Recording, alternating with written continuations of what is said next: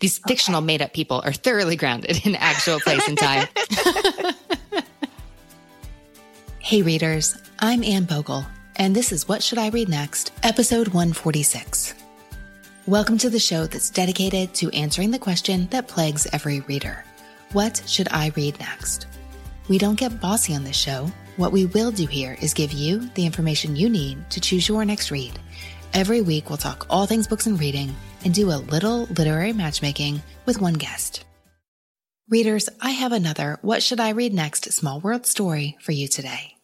Amy wrote in and said, What should I read next has helped me return to my love of reading. I was in a reading rut thanks to the exhaustion of being a homeschooling mom of four kids, and your podcast changed all of that. I make goals for my reading life and have been happily blowing past them the past couple of years. Most of my friends know how obsessed I am with the podcast because I recommend it all of the time, even to friends who are not readers by nature. Thanks for that, Amy. A friend and I even looked into attending the Popcast Live event last year because we live in Louisville, but sadly couldn't make it work. Fast forward to last week when she saw you in Trader Joe's and texted me that she had made an Anne Bogel spotting. I was so jealous. I hope this doesn't all sound too creepy. I was listening to the latest podcast episode and it asked for stories to share, so I had to share this one. Amy goes on to say, I am immensely thankful to you for this podcast. Most of my friends are not readers, and it is so great to listen to a podcast where I feel connected to other readers, even though I am not actually meeting them in person. Listeners, book people are the best people, and thank you for being Amy's book people. And Amy, thank you so much for sending me that story. It made me laugh out loud. I will keep an eye out for you and your friend when I'm next at Trader Joe's. Readers, I would love to meet you in person. And if you can't bump into me at the Louisville Trader Joe's, maybe we can bump into each other at one of my nearly 20 book tour stops for I'd Rather Be Reading all around the country this fall. I'm kicking things off on Saturday, September 1st at the Novel Neighbor in St. Louis. And you're right. That's three days before the book comes out, but come see me Labor Day weekend and you get to get it in your hot little hands a little bit early. That is also true for my September 2nd stop at Page One Books in Evanston, Illinois. I'd Rather Be Reading comes out on September 4th, and that week I'll be in Franklin, Indiana, near Indianapolis with Wild Geese Bookshop, Louisville, Kentucky at my hometown bookstore, Carmichael's, Davidson, North Carolina at Main Street Books, happy to be back, Winston-Salem, North Carolina at the Bookmarks Literary Festival, another return visit to Malaprops in Asheville, North Carolina, and the Story Shop in Monroe, Georgia. In the following weeks, I know I'm visiting Tampa, Austin, Denver, and Olympia, and we are still adding dates to the tour calendar. I certainly hope I'm coming to a city near you because I would love to tell you happy reading in person. My full events page that we are updating all the time is at annebogel.com slash events. That is Anne with an E, B as in books, O-G-E-L dot com slash events. I hope we get to meet in person this fall.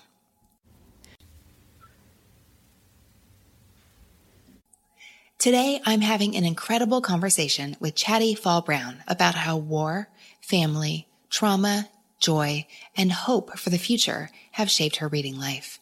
She requested I recommend a genre I've almost never discussed on the show, and her least favorite book? Well, it might surprise you, and her reasons provided so much food for thought for me, and might just have me rereading this hated book so I can see what she's talking about. Readers, this is such a good episode. And before we dive in, you should know that today's episode gets emotional at times. And Chatti speaks candidly about topics like genocide, sexual assault, and racism. If those topics might be triggering for you, please take care of yourself by listening with caution or simply setting this episode aside and tuning in next week. Now, let's get to it. Chatti, welcome to the show. Thank you. I'm so excited. Can you tell? I hope you are. We get to talk books. I have to tell you that you filled out the guest submission form to be on the show. And that is at what should I read next podcast.com slash guest. And I read about your personal history and your taste in books and what you were looking for and your hated title. I fired off an email to our producer that said, um, can we get Chatti on the show immediately? Because we need to talk about these things. so you're in Colorado this morning, right? Well, I came here for grad school and then I went to work in Cambodia as an art therapist. And then I met my husband there. Turns out he was from Colorado. So I moved back to Colorado. What? What a coincidence. I know. When you went to Cambodia, That was a return trip for you, was it not? My family actually came to the United States in 1984, and I was three years old. And I was actually born in a refugee camp on the Thai Cambodian border. And I don't know if you know this, but there was civil war and then there was a genocide. And so my parents were in like labor camps. And when I guess we say liberated, they traveled to Thailand and that's where I was born. That was where the last three kids were born. And so from there, we went to the Philippines and we got reintegrated. I told, asked my dad, like, what does that mean, reintegrate? And he's like, we learn how to prepare for our life in the United States. We learn how to tie shoelaces again. We learn how to brush our teeth again because it was four years of what we call the killing fields. And so their life had been stripped away and they basically worked all day. Those were the things that they were learning in the Philippines. And then we went to Long Beach, California in 1984. So the trip that I took to Cambodia in 2010 was the first time I actually been to Cambodia. Oh, wow. So those events started when you were so young. Mm-hmm. How did you begin to understand what your parents and your family's history was like as you grew up? I think my dad was the one that kind of kept things, the personal stuff that happened to him, quiet. He didn't like talking about it because both my parents and my older siblings went through uh, the genocide had PTSD. So it triggered something when they talked about it. It didn't actually help uh, when they were questioned about it. But my mom would sit around with her friends and they would just talk about it and they would just say stuff. I knew that I had siblings who passed away. I knew, you know, my parents actually met during the genocide. Excuse me. So they weren't married previously to each other. Their spouses my mom's husband was killed. My dad's wife died of an illness. And they knew each other because so women and men were separated. And so my mom was in the same camp as my dad's wife. And that's how they knew each other. They met in the camp. They met in the camp. And so my parents, well, my mom would always talk about it. She would say, you know, back in Pol Pot's time, we didn't have food. So you better eat what I put in front of you, or things like that. And she also talked about the kids that she had, the one that she lost during the time. So it wasn't something that was a surprise. And all of my friends were mostly Cambodian Americans. Mm-hmm. And so they also talked about what happened with their um, families. You know, it wasn't something that was kept from us. We knew about it but I didn't actually really understand it until I was older. Until when I was like in high school, I finally read some books mm-hmm. about what happened, and it was more about politics and stuff. And that's when I realized Cambodia hasn't re- recovered from this. It's a huge thing that happened to my family and to the Cambodian community. Mostly everyone that I know who are Cambodian American came from refugee families. I'm really curious about what that discovery process looked like as you got older? How you really began to understand as an adult your family's mm. history in a new way. Like, so you grew up with it, you were familiar with it, but then you get older and you mentioned reading those books and going, oh. Yeah. So here's what happened. I think as I got older, my parents were much more open to talking about what actually happened and their experiences. My mom would start like she would be brushing my hair or putting it into braids and she would start telling me like so this is actually what really happened. So this is my experience. And this is how oh i'm starting to get a little emotional about this. Yeah. She would talk about this is how my child died how i buried him. Uh, i'm okay with crying anne so um go ahead. it's just taking over me a little bit. I get really emotional about this. Yeah. Um, but uh, like she would tell me about walking for days. Back when I was kind of like eavesdropping to the elders when they were cooking or they were talking to each other, they said it with such like, oh, well, this happened. It was just so matter of fact that I'm like, oh, well, this happened. I had siblings and they were killed and war happened in my country and that's just what happens. I just thought it was normal. And then to hear more of the personal side of it. And especially when I went to Cambodia, I had a moment of being very lonely. I went, you know, with this like romantic idea of what Cambodia will be and that I would be embraced. And I was like, oh, I'm coming home. And then they were like, wow, how come you're Korean and you can speak Cambodian so well? I'm like, wait a second, they don't even think I'm Cambodian. And so I was feeling very lonely and I called my parents one time and then my dad just opened up and just started talking about like this is how I was tortured, this is how my wife died, this is how I got separated from your brother and it was like whew, it was a lot. But it was I felt like I finally heard my family's history. I think when you're older, you finally understand, like, oh, well, this isn't normal. This history isn't really normal. And I know that in every country there's been war, but a genocide, that's not normal. Now, as a parent, I'm wondering how do I tell my daughter about this? Because she's only like um, 18 months now, so she's not going to really understand. But yeah. what do I actually tell her but like I think like what I will do is I will tell her, but also talk about like, hey, this is the resilience of your people. Yeah. I'm so sorry. I really admire the way you want to honor your family's heritage with your own daughter. But every time I talk about it, I think, you know, I was so little, so it wasn't something that happened to me. But now that I've been back to Cambodia, I think uh-huh. about this. This is what happened. And I remember talking to my older sister, and she she went through it, and it was her dad that died. So she's my half sibling.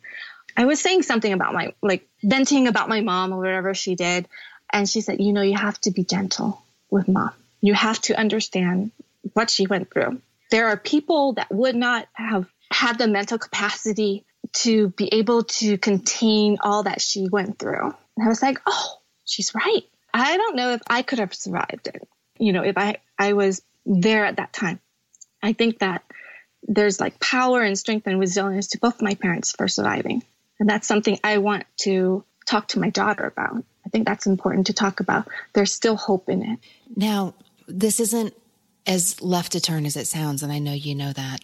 Could you tell me about what happened when you got your first library card and why your dad felt so satisfied that that was something you wanted to do? Oh, my library card. I think that made my life. That totally changed my life because we were so poor at that time. I mean, we came as refugees, so we didn't have money. So we didn't own books. The only reading material I ever had was like the, the school book that you bring home to read for homework. And so I saw the library one time because we took a different route home. And I told him, Oh, we got to go to the library. I really want to go to the library. And he's like, Okay, let's do it. And so he took us, uh, my sister and I, and I was in third grade, so I was eight years old, and there was a checkbox on the application that said, "Would it be okay if you, if your child check out the books from the adult section?" My dad's like, "Yep, okay." And so we um, turned it in, and I got to read like 25 books. I read the adult sections too, and my dad was very happy about that because I think what happens is he was very well educated in Cambodia. Mm-hmm. They were killing intellects and monks and, you know, doctors and actors, people who would had power would say something against the regime. So he had to hide. He couldn't wear glasses. You know, you, you, if you were left-handed, you had to change to be right-handed because they would kill you if you were a left-handed person. They killed Muslims, you know, so they were killing people who were just different or had the power to kind of question authority. And so he had to hide his identity. And so did my mom. And so education and reading and literature was very important to him. And we had like Cambodian literature, but it wasn't something that I didn't know how to read and write in Khmer. So that was hard for me. And so he was just excited that he had a child that was really into reading, that I was just so in love with reading and the world that it took me. And he didn't have any qualms with me checking out books from the adult section. I would read things like V.C. Andrews, like Flowers in the Attic. And this was way too young, um, I will admit. But it wasn't just like Flowers in the Attic. I read the whole series. If anyone knows Flowers in the Attic, it is horrific. Like, why did I, as a 11 year old, pick out that book? I, I still don't even understand. How the librarian didn't say, um, okay, maybe you should wait until you're a little bit older or never, you know?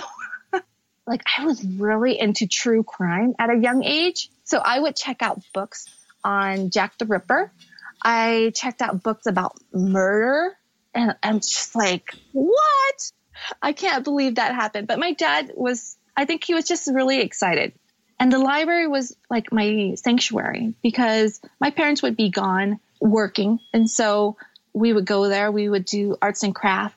We knew the librarians, got tutoring done there. This is where I think my world just expanded. So there's two books I read in fifth grade. The Thousand Paper Cranes. Yeah. It's about this, this girl in Japan who she gets radiation from the bombing of Japan by the US. She makes this wish, and if you make a thousand paper cranes, supposedly the belief is that you your wish would be granted. And she started making these paper cranes, but she actually died. And this was based on a true story. I read that, and then I read The Diary of Anne Frank. Her death is provoked by hatred, and I just couldn't understand why Jewish people were hated. When she was talking about Hitler and all that, and at towards the end, I was still surprised that she was taken away, and it was like, wait, I don't understand. Like, why did she die? and Why was there a concentration camp? I still, I think at that time I was still very young. For whatever reason, I understood nuclear warfare better than I understood concentration camp. I think I know that sounds a little strange, but I think it's because I was connecting um, the first book, The Thousand Paper Cranes, more to like, yeah. oh, it's war. That's normal. You know, my parents told me about war. Yeah. We got bombed too by America. That's just what happens. And where the idea of concentration camp as a fifth grader, and we never talk about European history at that time or um, Jewish history or the Holocaust. So that was something new to me that someone would kill somebody because they didn't like their race and so those were the two books I would say that I cried and identified with, but still the last one I, I still couldn't understand. And, and a part of me as an adult, I still don't understand it. That something like this would happen. Do you like that about yourself? Or is it confusing to you that it just doesn't quite compute? You know, my brother one time said that, you're so gullible. like, what? He's like, people are mean. People are just mean sometimes. They don't even have reason to be mean. And I'm like, oh, and he said this when I was like in my 20s. And I was like, wait, what? That's so, aw, I don't like that at all. I, I think, yeah, I don't know if I, I particularly like it, but I, I think I do like that I still hold on to hope that people have a little bit of glimmer in them. Yeah. That sometimes we're taught hatred and if we can just change society and change what we tell our kids, that yeah, there is hope. They say that a language, a new language can be born from one generation. So if your parents, like a whole community, started this new language with their kids, and they will continue it on with their kids and teach their kids. And so, yeah, I do believe that things can change. I don't think it's as bleak as we make it out to be right now. Chatti, can we go back to when you were 15? Yes. I was surprised to read that your given name is not actually Chatti. No. But you read a book and then you were inspired. My given name is actually really long. It's Sophia Chatty, Jatiya. And for my family, I just go by Jatiya because my sister's name is Sopip Lakana. Mm-hmm. And so when we were younger in elementary school, we were big Sapip and little Sapip. And so. Oh, that's so cute. I mean, you might have hated it being the little one, but that's so cute. I didn't actually hate it because it made me feel really connected to my older sister, and she's only about like 11 months older than me. But there were moments where it would really confuse people. And when I was 14, my freshman year of high school, I decided I was going to be Jatiya. And so the teachers would be Chakria or Chakaraya. People couldn't say it right. And I was like, I love my name. I love hearing it said correctly. It was in no way a diss to my given name, but I was kind of tired of like people making fun of it when I was going on 15. My sister had The Outsiders and I started reading it and I loved it. and I cried. But there's a character named Cherry who is like the love interest of the main boy. I forgot what is he Ponyboy? He's Ponyboy. Yeah. And she's like from the other side. So it's kind of forbidden love. And but they do like each other. I told my sister, "Oh, I got it. I want to be named Cherry." And she was like, no, there is no way I am allowing you to do that. And I was like, why? And she's just like, no, that's not, we're not doing, we're not going there. And so we, her, we friend, are not going there. yeah. I was like, yeah. her friend Sheila was there at our house and I was talking a lot with Sheila and stuff. And so she said, I know, why don't we call you Chatti? Like you're so chatty right now that we're just going to call you Chatti. And I thought, okay, I did not think that it would stick with me to my adult life.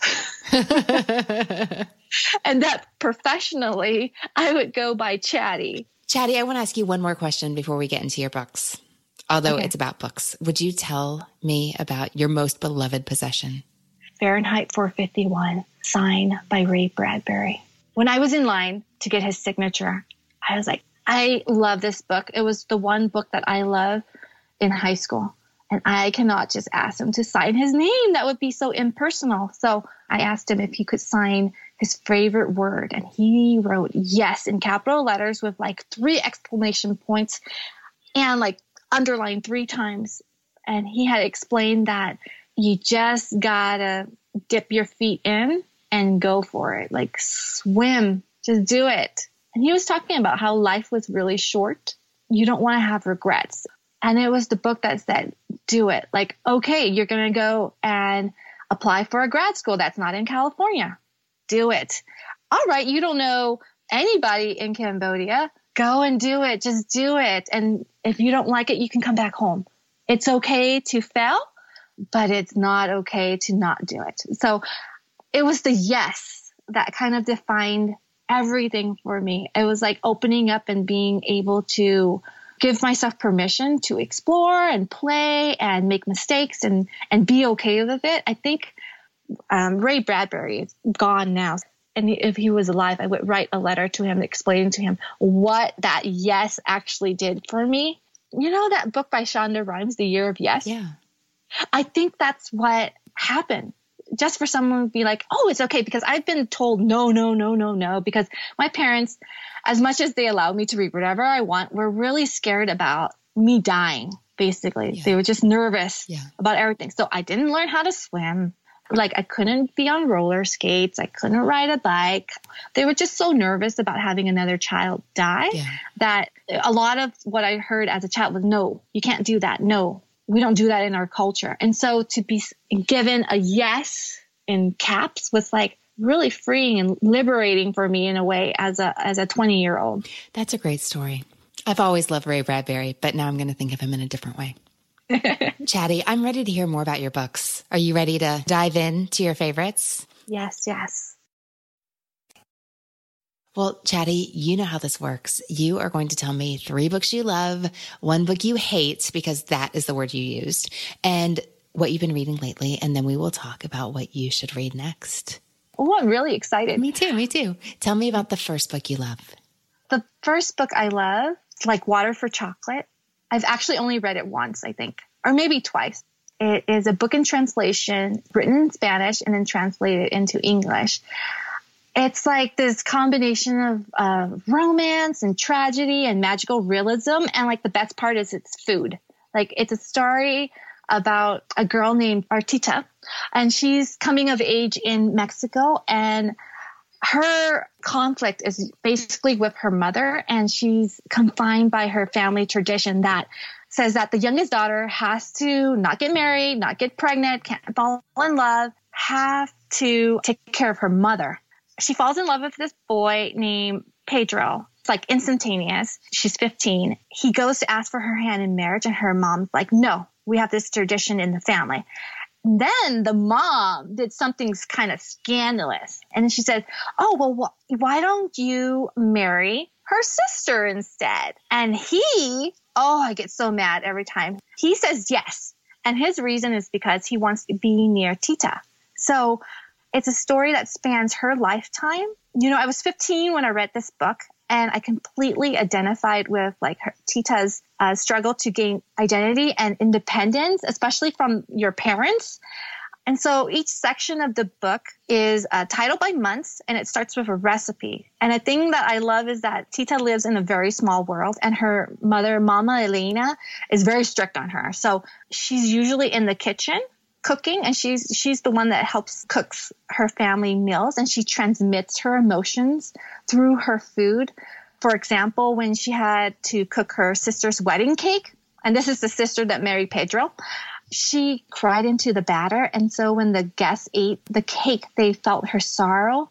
And then they were reminded of their own lost love and they were like vomiting and stuff. So she doesn't have a voice in the beginning. This is her language. Cooking is her language. And so her emotions are put into the food, which is her outlet. And so I love this book when I was reading it at 15, it was a time when like in school, you're, I'm reading a lot of literature that were written by white men. And like the only other cultural stuff I was reading for school, I wasn't, but I, you know, Amy Tan was very popular back then. Uh-huh. That was the only other like voice from a person of color. And so this book was like, whoa, hey, books can be very alive and rich and flavorful, and you can learn about different cultures. Like the backdrop is the Mexican Revolution, which is something that I still don't really know about because I've never been taught in school about it and haven't researched enough about the Mexican Revolution. I just love this book. And I think also that it is one of my favorites book to movie. Ooh, that's fun. Have you read this? I have, but like decades ago. Maybe just yeah, because I think it came out in the early 2000s. Well, it, it, actually came out. I think the first time it was published was 1989, but that was in the Spanish version. I think it came out in 1992 as an English version. Oh, so maybe I really did read it a long, long time ago. Oh yeah, it's a long, long time ago. But you know, I just love where like food is involved. Cambodian culture is very emphasize food as comfort. Uh-huh. I think most cultures do, right? Uh-huh. Food is part of celebration and marriages and even like death. When I read about food, even when it's not my own culture, I just feel like this is home and I get transported back to my mom's cooking. And oh. I'm like, oh, this is amazing. I love that a book can do that for you. Yeah. Chatti, tell me about another book you love this is a series, it's a trilogy. I love Wildwood Chronicles mm-hmm. by Colin Meloy. Mm-hmm. Have you read it? Yes, I have.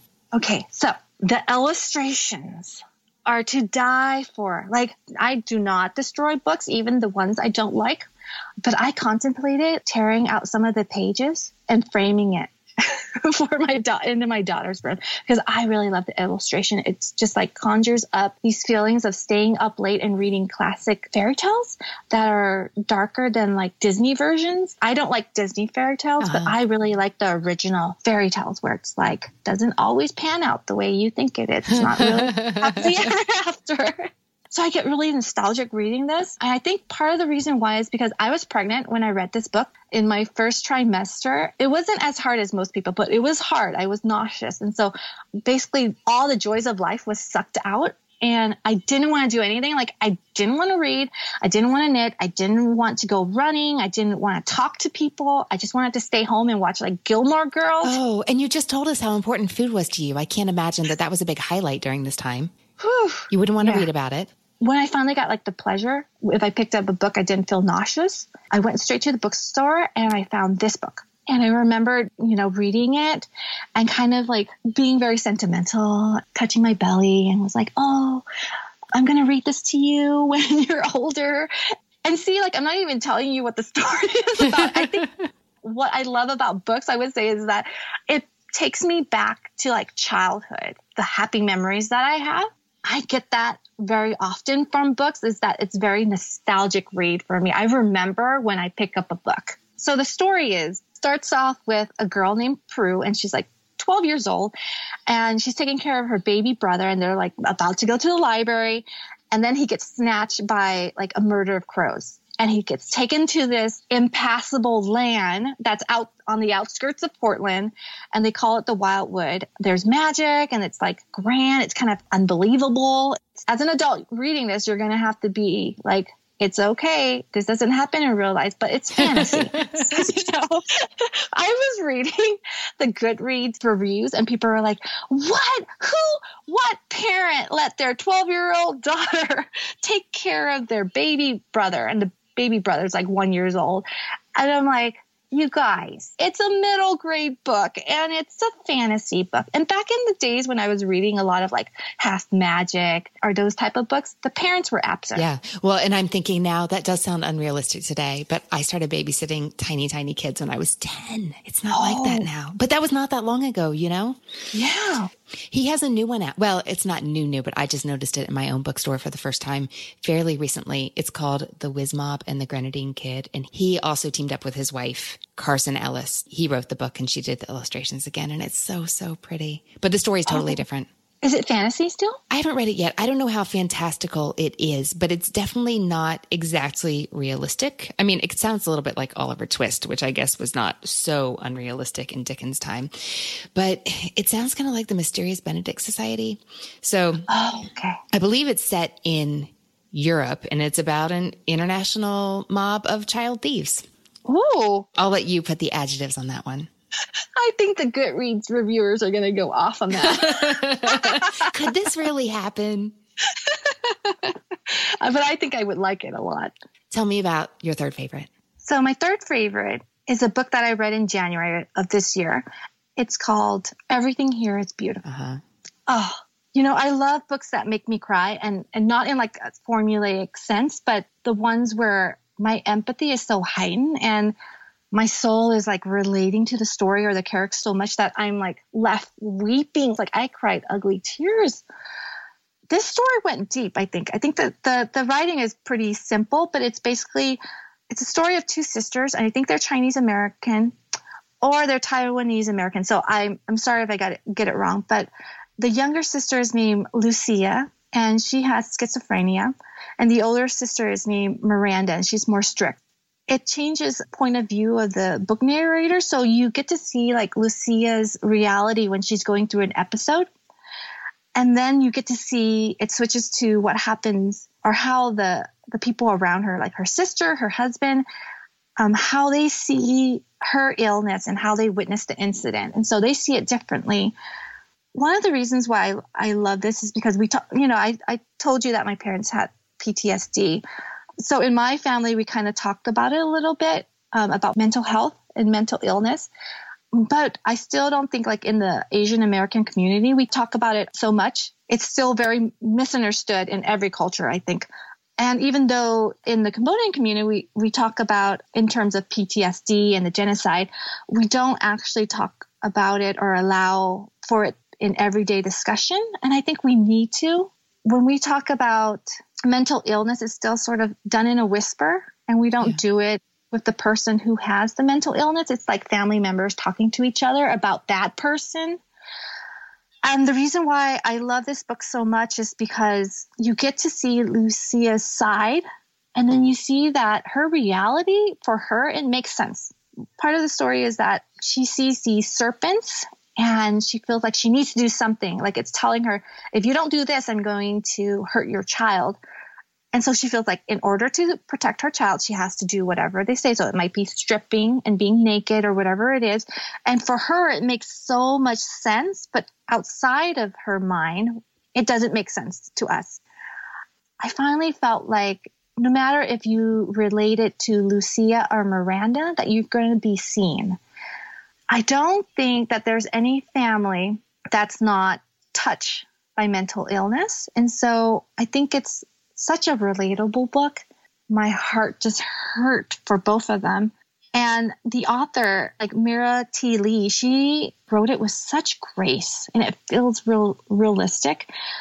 And a part of it is because I am a therapist and I get to hear the stories from those that do have mental illness and how misunderstood they feel and that they the moment you tell anybody you have a mental illness, you get defined by your illness all of a sudden you are just ceased to be a whole person. And so what I think Mira T. Lee did was that she gave Lucia a well-rounded story, you know, have the capacity to love and to be kind and to, you know, to be compassionate instead of just like, oh, she's erratic. And I think oftentimes that's what we think of when we think of schizophrenia. Oh, they're erratic. They're not safe.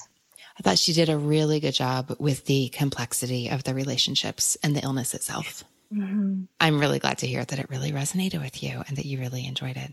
Me too. All right, Chatti. Now, what about the book you hate?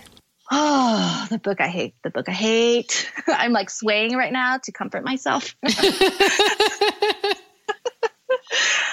Eleanor and Park. So tell me about it. Okay, so I I think I have to tell you about what my reading experience was like. So I picked it up at Barnes and Nobles. It was like staff recommendation and NPR said it's like this new book and you know, it's different and oh, there's a multiracial male protagonist in it. I'm like, I got to read this. I take it home. I'm reading it. I'm reading it and I go, what the f-? like, why did she say this? And when I say why did she say this, I'm talking about Eleanor and I'm talking about why the author, Rainbow Rowell, decided to write it like this. And then after I read it, I had this strange feeling in my body and I wasn't able to identify what that feeling was. It was uncomfortable, but I wasn't sure, like, was I being overly sensitive? And I left it on the bookshelf. I was like, I'm going to return to this. I don't dislike it because it's YA. Everyone says they love it. It gets good reviews on Amazon, you know, New York Times bestseller. I believe them. And so I kept it and kept it and kept it. Every time I walked past it, I would like bristle. I hate this book. Why is it here? No. I decided to take the book to the little free library and I left it there. And then when I came back home, I was like regretting that I did that. I'm like, I don't want anybody to read this book. Go get it back. So I ran to the little free library and I went to go get it, but it was gone. the feeling that I finally identified is that it's what happens when it's there's casual racism in it it was a letdown because I think the author could have done so much more with this book because it's supposed to be different, right? The appeal to this book for young readers is that it's not a thick, skinny white girl with blonde hair. Oh, and the male protagonist, he's half Korean. That's supposed to be different because they are outcasts. I'm like, yay for the outcasts. I get it. You know, I was in high school once. one of the passages that they finally hold hands and he's like being very like being very po- poetic about it and he's thinking in his head like holding eleanor's hand is like holding a butterfly it's like alive and beautiful blah blah blah and then like a few sentences down he's like i wonder what it's like to rape a hand and you're like what why would you say that and why would you put that? And I think it's irresponsible in a book in which Eleanor is, you know, threatened with the possibility of sexual violence by her stepfather. I, I'm still astounded by that because as a therapist, I have worked with survivors in an everyday language. We don't use that word like, well, it just means that he really loves her he doesn't like how he looks. Apparently, his eyes are small, and Eleanor comments on that, and she's like, "Oh, his eyes got wide. No, it can't get that wide because you know he's Asian, so it's small eyes." And then, and then she says, "Well, that must be the most racist thing." But that's it. Like, there's no consequence to it that passage kind of just sits with you. And to me, it taunts you. It's that little kid in um, elementary school that's like, nah, nah, nah, nah, nah, what are you going to do? I said this. You can't do anything to me. And I can tell you that there are a lot of Asian Americans that read that passage. They're taken back to that time when they're in the playground. And this is a personal story. A boy comes up to you and you're about to go run off and, and play with your friends. And he like pulls on his eyes and he goes, ching chong, ching chong. Ooh can you really see like I see? And that's where I feel like people don't understand microaggression yeah. and like casual racism. Yeah. There's like this passage too in Eleanor. She comes and visit the family, and so she sees like the mom, and she's like, "Oh, you know, the mom is reminding me of the China dolls in The Wizard of Oz," and she wonders what it's like when the dad took her from Korea and put her in the back of his pocket. And I was like, if the author just took a course in Asian American experience, she would understand why that was not okay to write. And that if you are going to write that, if you're going to talk about race, then let's talk about it. You know, like make it different. Make it a book where it's not like just sitting there on the page, but you actually have a full discussion about that. I get so exhausted hating this book. well, I enjoyed hearing you articulate why. Chatti, what are you reading right now? Well, I'm listening to and reading on my Kindle um, Lincoln in the Bardo. Mm-hmm. So good. I really like the performance piece of it and uh-huh. like the different voices and the accents. I just love that. Oh, I got a place for us and I'm about 30 pages in. I'm not quite sure just yet how I feel about it. It switches point of view a little too often, but I know that you I'm, like it. I do like that book. It sounds promising for you based on what you like. It's okay. not very magical. It doesn't feel otherworldly in the way that some of your favorites do. Like it's thoroughly grounded in actual place and time. These fictional okay. made up people are thoroughly grounded in actual place and time. but it does have that richness and you seem to like stories that rotate perspectives. And I hope that once you get the hang of what's going on, that you'll really enjoy it. Although oh. if you didn't, that could be a really interesting conversation too. Chatti, what do you want to be different in your reading life? I will have to say one, I want to read less. I know, I just said it. it's summer. I need to be outside. But I think like once I started Bookstagram, I was just like overbuying, over consuming, and I was forgetting like names and places and important events in books. And so I do want to read less and be more mindful of how I read and when I read. And then I really, really love. Have you seen Godless? I have not. Okay, so Godless is more of like the traditional Western. You know, it's like dusty. It's not as uh, violent. I mean, people do get killed, but uh, it's like cowboys on horseback. You know, I love that. And then I love Westworld. I haven't read a Western, I don't think. And so I would really love a good Western story that's like in line with Godless. The other thing that I mentioned to you was that my daughter is half white and she's half Southeast Asian. I would love to get books for her that have characters that are multiracial. There aren't a lot of books about mixed race kids who are white and Southeast Asian, but I would like to try to get some recommendations if you had it, just so that I want her to grow up knowing that there are people that look like her and that have parents who may not come from the same race and that she's she's also a full person that she isn't necessarily defined by her ethnicity or her nationality but those are just parts of her. Okay so with the kind of books you're looking for i think we could legitimately fill like 14 episodes of what should i read next. Obviously it would be great to find wonderful cambodian fiction for you but i'm sure you've looked for it and you know far, far better than mm. I do. I mean, I can read what the issues are in periodicals, but mm. you know, that's something your family has lived, how there's so few works translated that, like you were saying, like the intellectual and creative pursuits were repressed. Is that the right word? Eliminated. For so long mm-hmm. that it just, even the works that were created very, very few have been translated. And there are some incredible nonfiction works. And you referenced how reading one when you were in high school was so important to you.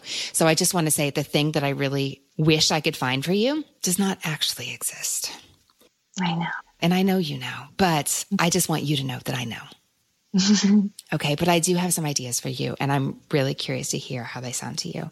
And some that I think sound like they may be really good to you aren't exactly perfect, but it sounds like you read so widely. So even though we can't check all your boxes at the same time, I think that some of these sound really promising for different reasons. Okay, go for it. Okay, I'm going to start by riffing off Wildwood. I'm wondering about a book called The Hazel Wood by Melissa Alberts. Have you seen it? I have it right now. have you opened it? Uh, no. Okay because I overbuy. What's that thing where your eyes are too big for your stomach, but with books? Because I have that. Oh, yeah, I do too. Here's what really got me thinking about this book. It's when you said that you like the old fairy tales, not like the newer kind of sanitized, like happy, feely ones, but the old ones that are kind of like grisly and gruesome. Mm-hmm. This book is like a fairy tale come to life, and it's a fairy tale of the grisly and gruesome variety. So this is not for the same readers as Wildwood, unless those readers are adults or older, older teens. Um, I would not hand this to a 12 year old like I might Wildwood. I really like it for you because in the same way that Wildwood is set right off the edge of actual realistic contemporary Portland. The Hazelwood is set right off the edge of actual realistic contemporary Manhattan. I do want to emphasize that this book is not for everyone because it is dark and it plays off old fashioned fairy tales and they are grisly, but I think it could be a lot of fun for you because it's got that fantasy element. It's that nice mix of fantasy and books and reality. What you may know, if you've already looked at the cover, is that the story here centers around a girl named Alice. And she's grown up with her mom and they've always moved from town to town her entire life. And she knows that they're trying to dodge the bad luck that is rooted somehow in this book of fairy tales that Alice's grandmother wrote. Alice comes home from school and her mom has disappeared because she's been taken. And there's like this page torn out of the book on the floor. And Alice is like, they've come for her. Like what has happened? So the note says, stay away from the Hazelwood. So of course, that's where she goes. But she does it with the help of one of her friends because what you need to know about this book of stories, it's called Tales from the Hinterland, I think, that Alice's grandmother wrote is that it's extremely hard to find copies, but it's this huge cult classic and the fandom is intense on this. So of course, one of Alice's school friends, Elliot, is a mega fan, mega nerdy, completely obsessed fan of this book, but you can't find any copies because they've all been taken out of circulation. So they have to go find a copy. And he knows all this weird trivia about her grandmother's book. So they make their way to the Hazelwood. And then it gets really scary. But for a while, they're like running around Manhattan where these characters from the Hazelwood that have basically been penned into existence by Alice's grandmother start like coming for her. okay, your guess. Make it sound like you may read this soon. I've been meaning to read it for a very long time. Whew, okay. I'm wondering about When the Elephants Dance by Tess Uriza Holthe. This is a novel that came out 10, 15 years ago. I'm going to start by telling you what the title means. And first of all, this is a story of the Philippines during World War II. So a father in the novel explains to one of the kids Here's what the war is like. When the elephants dance, the chickens must be careful. So the elephants are the Americans and the Japanese, and the Philippines are the small chickens who are going to get underfoot of this conflict. Mm-hmm. And it is mm-hmm. not pretty for them. So, what I like about this for you is you've picked books that are like really atmospheric. Some of them have these magical elements they're told from multiple perspectives. They have these really rich stories and lots of characters. And I think this book has those things for you. And it's set in Southeast Asia, like you're looking for. And it's about a family who's hiding with their neighbors in this tiny cellar because that's the only way to stay safe. Like they only come out occasionally for necessities before they retreat back underground. They're telling each other family stories and folk tales. So there's this history and there's this family folklore and there are serious elements of um, like a little bit of magic and the supernatural. What I also like about this is that the author was inspired by her father's experiences during this period in time she really wanted to tell this story that honored the courage her father and her family displayed that they needed because otherwise they never would have made it through this time period. You tell me, how does that sound to you? I love it because it's World War II, but in an area of the world that we don't really talk about, about what happens during the conflict. Like my, my mom has stories about like Japanese bombing Southeast Asia. So, oh wow, this is very yeah, this is very interesting to me. I've been thinking, you know, I have a lot of um, World War II books on my shelves, but it's mostly between like like Euro- European nations, and so this is a forgotten piece of history that people don't talk about. What happens in like the Pacific, Southeast Asia? I want this. now I have to go buy more books. okay, do you want to talk westerns? Yes. There's two that come to mind immediately that I like because I think they're re- well, see, you've got all this Netflix behind you that like probably have acquainted you with the genre. I haven't watched those, so I don't know what you're coming to the book world with. But I do know that there are two Westerns that I personally read and really loved that many, many readers who have never read Westerns or who didn't think they would like Westerns, who didn't think they would ever want to pick up a Western, read these books and really enjoyed them. And one is really short and one is really long. So I'm going to give you both and you can decide. Okay. The first is News of the World. It's by Paulette Jiles. And this is a little book, the hardcover small. I think it's out in paperback by now, but. I have it. What? No. no, that's Again, a good thing though. You already have it. Mm-hmm. So it, we won't like pile on to your book buying issue you have going on, but you could have the satisfaction of reading it like this afternoon if you wanted to. Okay. This is a story about an unlikely friendship and courage in the face of difficult circumstances. It's after the Civil War, and there had been this man who made his living by going from town to town, literally reading the news. That's how they kept abreast of what was happening in the nation and to a smaller extent, the world. So he's going town to town. And because he's considered to be trustworthy and as a professional traveler, basically, he agrees to take this young girl who had been captured by the Kiowa people and had then been freed back to her family. So they go on the road together and the road is really, really dangerous. And she has grown up with the Kiowa. She does not speak any English, but she does really want to go back to them. And over the course of the story, you understand why she wants to go back, why she doesn't want to go home, why it's so dangerous on the road, like more about the circumstances of the time. They learn to communicate, and it's just so touching and tender to see how this unlikely friendship forms. And then at the end, he has to make an important decision about her future. And it's really satisfying the way it all plays out. On the other end of the spectrum, we have Larry McMurtry's Lonesome Dove, which is actually the third book in the series, but Lonesome Dove is probably the best known and it 100% stands on its own. And I have to tell you, I was just thinking about this book because when I read it, I read it on audiobook. So I never like walked around my house or put this book in my purse. And I was at a bookstore over the weekend and I saw this book on the Great American Read table and I went, holy smokes. Like no wonder people talk about this being a doorstop. It's 900 something pages long. It's five inches thick. Like it's a really big book, Chatti, but a lot of people say, like, I would have read 5,000 pages about these characters and where they're going. So here's the common reaction to Lonesome Dove. I'm not going to tell you very much. Lonesome Dove is this tiny Texas town, and it's called Lonesome Dove because that's where this group of cowboys sets out on a cattle drive. They're going to Montana. But what people say after reading this book is, I had no idea I would care so much about a couple of cowboys and the women around them. If you had told me that I would care this much about these guys on page four, I never would have believed you. But oh my goodness, I would follow them or read about them anywhere. He just writes uh, really touchingly and fittingly. The way he tells the story really seems to do justice to the character. It really suits them. You know, like the style matches the story.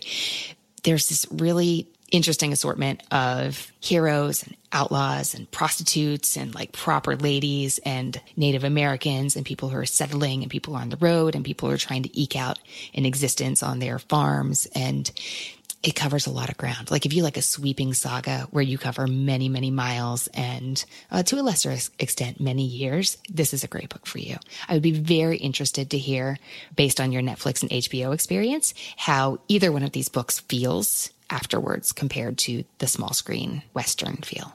They all sound so good. I love a sweeping saga. A lot of readers do. I am highly yeah. sympathetic to that feeling. And then for your daughter, there is a children's book and it's called The Hello Goodbye Window. Do you know this book?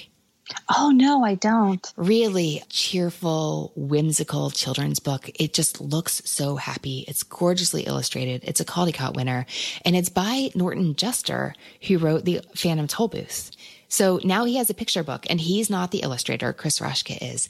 But the hello goodbye window is where this young girl waves hello and goodbye to her grandparents. And one of her grandparents is white and her other grandparent is African American. And they just have this really, I mean, it looks charming in the book window in their kitchen that you can see your reflection in, you can climb into, you can, you know, wave hello and goodbye to your grandparents in. It's something that you could start enjoying with your daughter almost immediately. Okay. And for you, there is a lot of good stuff out there. And we just had a re- episode recently with Sachi Argabright, who's a yes, I heard. Okay, mm-hmm. good. Who's a Japanese American who specifically wanted books featuring mixed race characters, and so we talk about that on the show. But also, there's something like 165 comments on that post as of right now, and oh. there are so many more suggestions and comments. So I really encourage readers to go back and look at the show notes to many episodes have these extensive list of listener recommendations for what those guests should read next. So if you resonated with any guest picks, go look at the show notes. But in the meantime, the hello goodbye window. Mm, I'm so excited to get it. Chatti, of all the books we talked about today, what are you thinking you want to read next? They all sound so good, but I'm not in a rush to go buy new books. so I think I will start reading Hazelwood, and then I will read what's the other one that you told me that I have? Was it News of the World? Yes, that one. Oh, I think I will start with News of the World because you said it's shorter, right? It is shorter. I'm gonna go and do that. And today I have mm, kind of a free day, so oh, good timing. Go sit and read. Yes. Oh. Well, I do hope that it's a really good sign that you already had it on your shelves. I hope that means that you picked it up because it is the right book for you, and you just needed a push. Awesome. Thank you so much, Anne. Well, thanks so much for talking books with me today. I'm so happy. hey, readers. I hope you enjoyed my discussion with Chatti today, and I'd love to hear what you think she should read next. That page is at whatshouldireadnextpodcast.com slash 146. That's 146. And it's where you'll find the full list of titles we talked about today. Subscribe now so you don't miss next week's episode in Apple Podcasts, Google Podcasts, Spotify, wherever you get your podcasts. We will see you next week. If you are on Twitter, let me know there at Anne Bogel. That is Ann with an E, B as in books, O G E L. Tag us on Instagram to share what you are reading.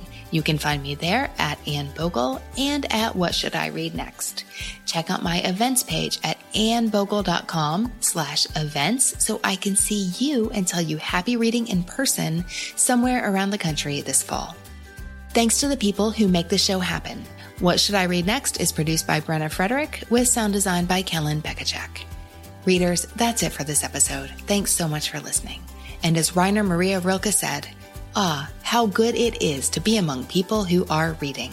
Happy reading, everyone.